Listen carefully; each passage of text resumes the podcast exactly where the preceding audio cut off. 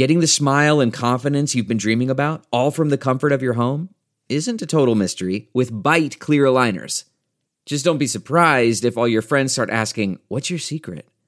Begin by ordering your at home impression kit today for only $14.95. Byte clear aligners are doctor directed and delivered to your door. Treatment costs thousands less than braces, plus, they offer flexible financing, accept eligible insurance, and you can pay with your HSA FSA. Get 80% off your impression kit when you use code WONDERY at Byte.com. That's B-Y-T-E dot com. Start your confidence journey today with Byte. Delve into the shadows of the mind with Sleeping Dogs, a gripping murder mystery starring Academy Award winner Russell Crowe. Now available on digital. Crowe portrays an ex homicide detective unraveling a brutal murder he can't recall. Uncovering secrets from his past, he learns a chilling truth. It's best to let sleeping dogs lie. Visit sleepingdogsmovie.com slash Wondery to watch Sleeping Dogs, now on digital. That's sleepingdogsmovie.com slash Wondery. There's a new way of doing finance and a new way of interacting with a with a financial services consumer, who I think we really shouldn't call a consumer anymore. We should call a user. Good evening. I'm Marc Hochstein, and this is late confirmation from Coindesk for Monday, September 24th. We're doing something a little different today. I'm on site at the Concordia Summit in New York. This is an annual conference that takes place alongside the United Nations General Assembly. And as you would expect from a gathering of movers and shakers, muckety mucks and do gooders, both in the private and public sectors, there's a lot of blockchain discussion on the agenda. During the event, I sat down with several influential figures from the blockchain world. And over the next few episodes, we'll be sharing some of the highlights of those conversations. Today, we'll be exploring a question I asked all of our guests Where are we in the hype cycle? For those unfamiliar, this is the famous model created by Gartner of the peaks and valleys of enthusiasm and, more importantly, investment that any new technology goes through.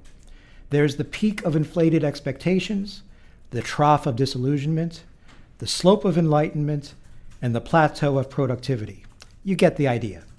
So, where is blockchain in this picture? In just a few moments, we'll find out what Brian Behlendorf from Hyperledger thinks. But first, a word from our sponsor.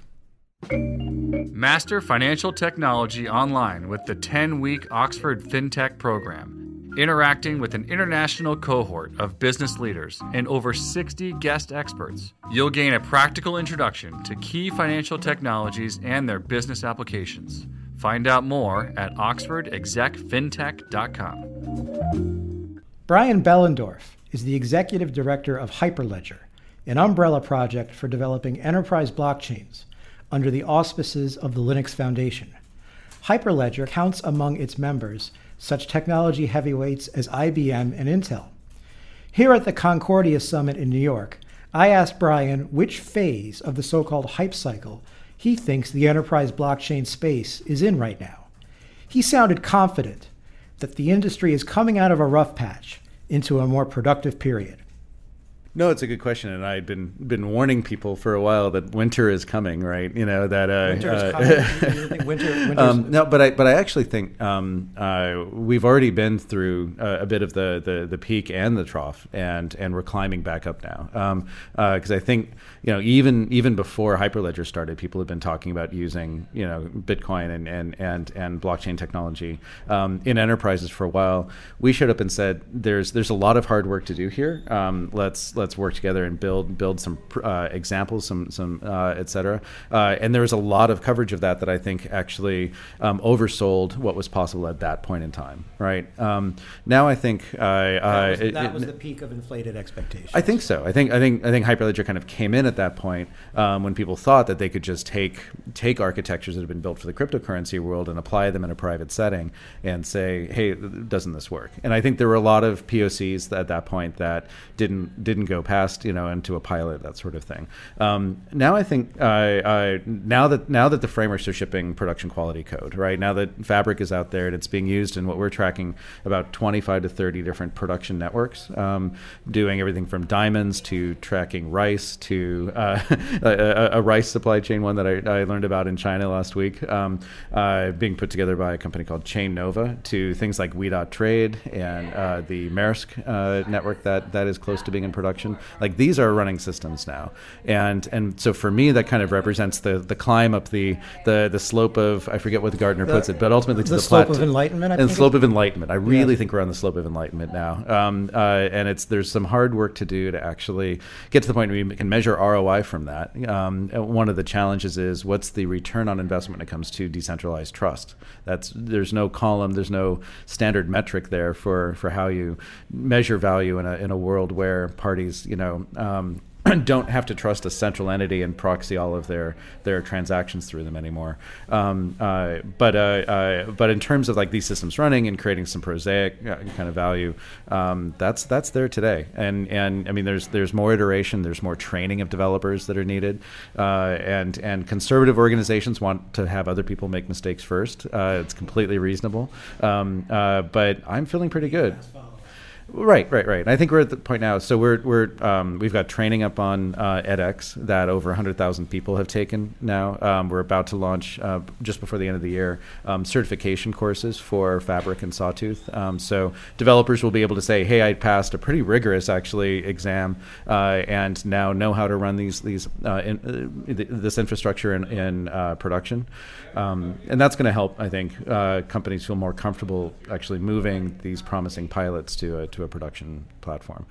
Um, another example is so uh, last week I was in China at the um, uh, cloud computing Hangzhou computing conference where Alibaba, uh, which was kind of the main host for this, announced their blockchain as a service platform, uh, and uh, the and, and, and that's all built on Hyperledger Fabric. They also have support for Ant Financial's kind of proprietary blockchain stack, but but Fabric is the one they seem to be really investing in to to make that work well. And they ran a hackathon and they had a whole bunch of had hundred different startup teams uh, work over two months to do uh, uh, to do um, uh, launches basically on this platform uh, with ev- covering everything from healthcare to um, the art market to uh, to their financial services stuff. And it was really really cool to see the breadth of the different um, use cases and the real businesses behind those that are emerging. So I really feel like this is the that that that climb up to the plateau of productivity.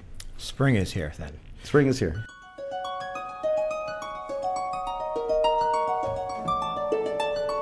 Next, I spoke to one of the most perspicacious, if occasionally pugnacious, students of the blockchain industry.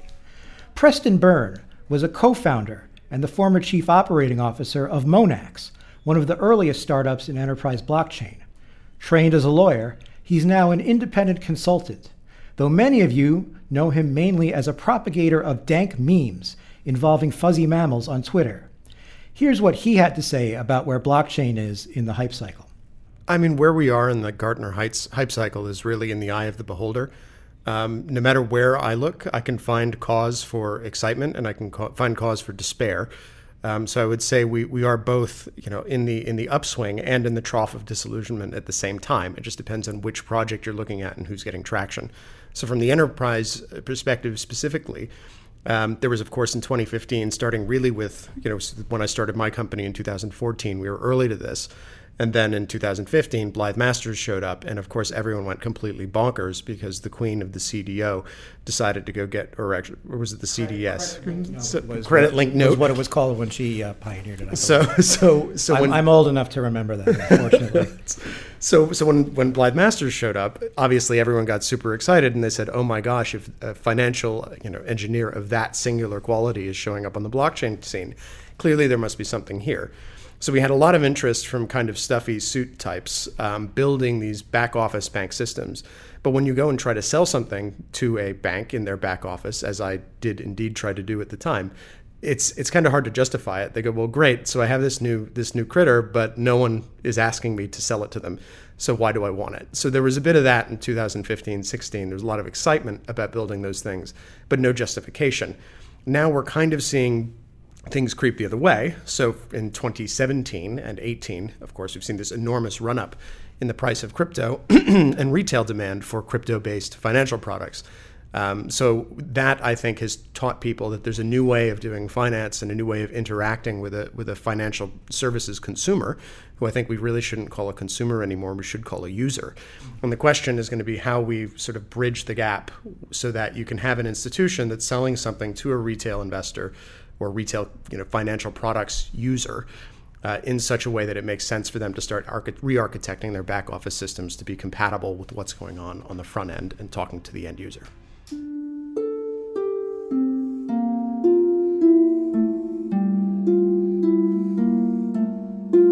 Tackling the hype cycle question next, Yorke Rhodes co founded blockchain at Microsoft and is a program manager on Microsoft's blockchain engineering team. Yorke was also a key driver of the World Bank's groundbreaking blockchain bond. You know, it's interesting because I, I think I looked at a, a recent depiction of that hype cycle and it had crested the crested the first you know the curve um, and I, you know, I think it's actually been a quite rapid evolution from, you know, this nobody believes anything about, you know, either either public blockchain technologies like Bitcoin or Ethereum, or how the value of something like this could be beneficial in an enterprise context. Um, so that it feels like to me that the transition over the you know over the top of the hype cycle happened quite rap- rapidly. Um, and I think that's partly due to the nature of the technology. Um, but um, you know, if you're if you're asking me, do I think we are in a period of hype? I think we it depends on how you answer that question. Um, I think you know if if anybody goes out and they, they do an internet search to try to find information on blockchain, mm-hmm. we're absolutely in a hype cycle, right? because everyone is hyping their own technology and their own platform, and um, part of the value proposition associated with this ecosystem is that it is ripe with startups, right? So any ecosystem that's ripe with startups and particularly open source startups, is going to move quite rapidly. So that's actually a value proposition. Um, where it becomes challenging, particularly on the enterprise side, is how does an enterprise get beyond all of that noise to see where they should actually be investing and where they should be thinking about adoption? And I would say that's where you know sort of the the, the hype or the noise in the space is overshadowing the ability of enterprise to even understand where to start. Um, I don't know if that really specifically answers the question. Um, you know, my belief is that um, we've moved beyond um, the hype phase um, because people are now starting to see value propositions that have been realized over the last two years, even in a private permissioned blockchain context. Have, have we gone through the, the trough of disillusionment? You know, it's interesting. I actually felt um, like we have, and it actually felt like it happened um, a couple months ago. Oddly enough, um, I think. What, what gave you that impression? It, I think people started to sort of take, and this might have just been the summer, right? Mm-hmm. Um, although I spent my summer charging forward on the World Bank project, um, the, but I think the the summer it felt like um, sort of late spring into summer, like people were taking their foot off the pedal and and sort of questioning, you know, what's going on, why are we doing this? Um, and I think that uh, that we've we have enough public references around you know why you might use a public blockchain versus um, you know use cases where you might use a private blockchain now that people can point to those um, and when I say public references I, I mean things that are production grade public references, right? There's plenty of public references, right? But the question of whether they're actually in production is, is the real question. So I think when when you have enough examples of why this is valuable and uh, enough production examples where an enterprise can look at something and say, "Oh, that kind of looks like me," right? Because you know somebody is talking about it from an enterprise perspective that's a peer of theirs that they can understand, um, and they've done something in production with a particular new transformative technology like blockchain. Then it starts to resonate with those enterprises. Late Confirmation is brought to you by Oxford University's Said Business School. You can now study fintech entirely online with Oxford University's Said Business School. The 10 week program gives you the tools you need to build the future of transactions and commerce. You'll explore emerging technologies that will disrupt marketplaces and financial services. And examine the state of the industry and plan disruptive intra and entrepreneurial interventions. Throughout the program, you'll be exposed to key ideas, principles, and frameworks from CEOs of leading startups, corporate leaders, and instructional leaders at the forefront of research in the space of future commerce and transactions. Find out more at oxfordexecfintech.com. And last, but certainly not least, I talked to Jalak Jobanputra, a founding partner of Future Perfect Ventures, an early stage venture capital fund in New York. Jalak was an early investor in developing world applications of Bitcoin and blockchain. Well, as of today, I, I, would definitely say we're in the trough of disillusionment. Um, last year in 2017, we slowly built to the peak of inflated expectations. Um, then, even in the beginning of this year in 2018, um, we just heard that blockchain was the answer to all of the world's problems, every single one of them. Um, and what we've seen right now is a lot of regulation, um, a uh, kind of the expose uh, the exposure of a lot of bad actors from the unregulated environment of last year, and we're also seeing some of these enterprise projects take much longer to uh, implementation uh, than they may have announced uh, last year. So this is not that unusual. Um, that's why the hype cycle is documented by Gartner. Um, but I, I'm really looking forward to um, kind of the tourists getting out of the sector and us really kind of building long term sustainable businesses. The tourists. The tourists, yes. The get rich quick types, the, the folks that get into it just because it's the uh, the technology du jour, it's sexy, and um, you know those of us have been in the sector for a while know what kind of hard work has gone into growing it um, and how many you know, technical as well as social kind of challenges remain to the widespread adoption. Um, but it requires kind of a lot of belief in, in really changing things, changing the way that institutions are run, um, and and it's it's a long term process. So I'd say the tourists are the people who were intrigued by it because it was a way to get rich quick or a way to build up their resume and something that seemed really hot. But the people who stay are the ones that get the most excited about the long term potential. So it's not about Lambos. Yeah, yeah. I haven't bought a Lambo yet. Okay, okay. For more blockchain news and data, check out Coindesk.com, where you can also subscribe to our newsletters, including the brand new Institutional Crypto, our newly launched weekly newsletter dedicated to institutional investors. You can also find us on Twitter, Facebook, and Instagram at Coindesk. And if you're looking for me, I'm at Marc Hochstein on Twitter. That's at M A R C H O C H S T E I N.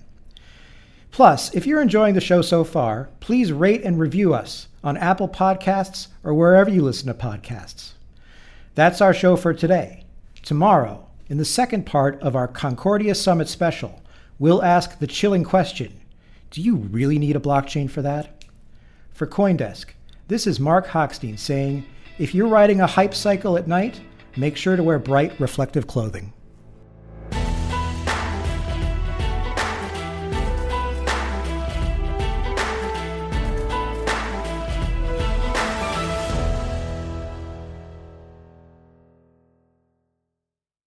The Podglomerate, a sonic universe.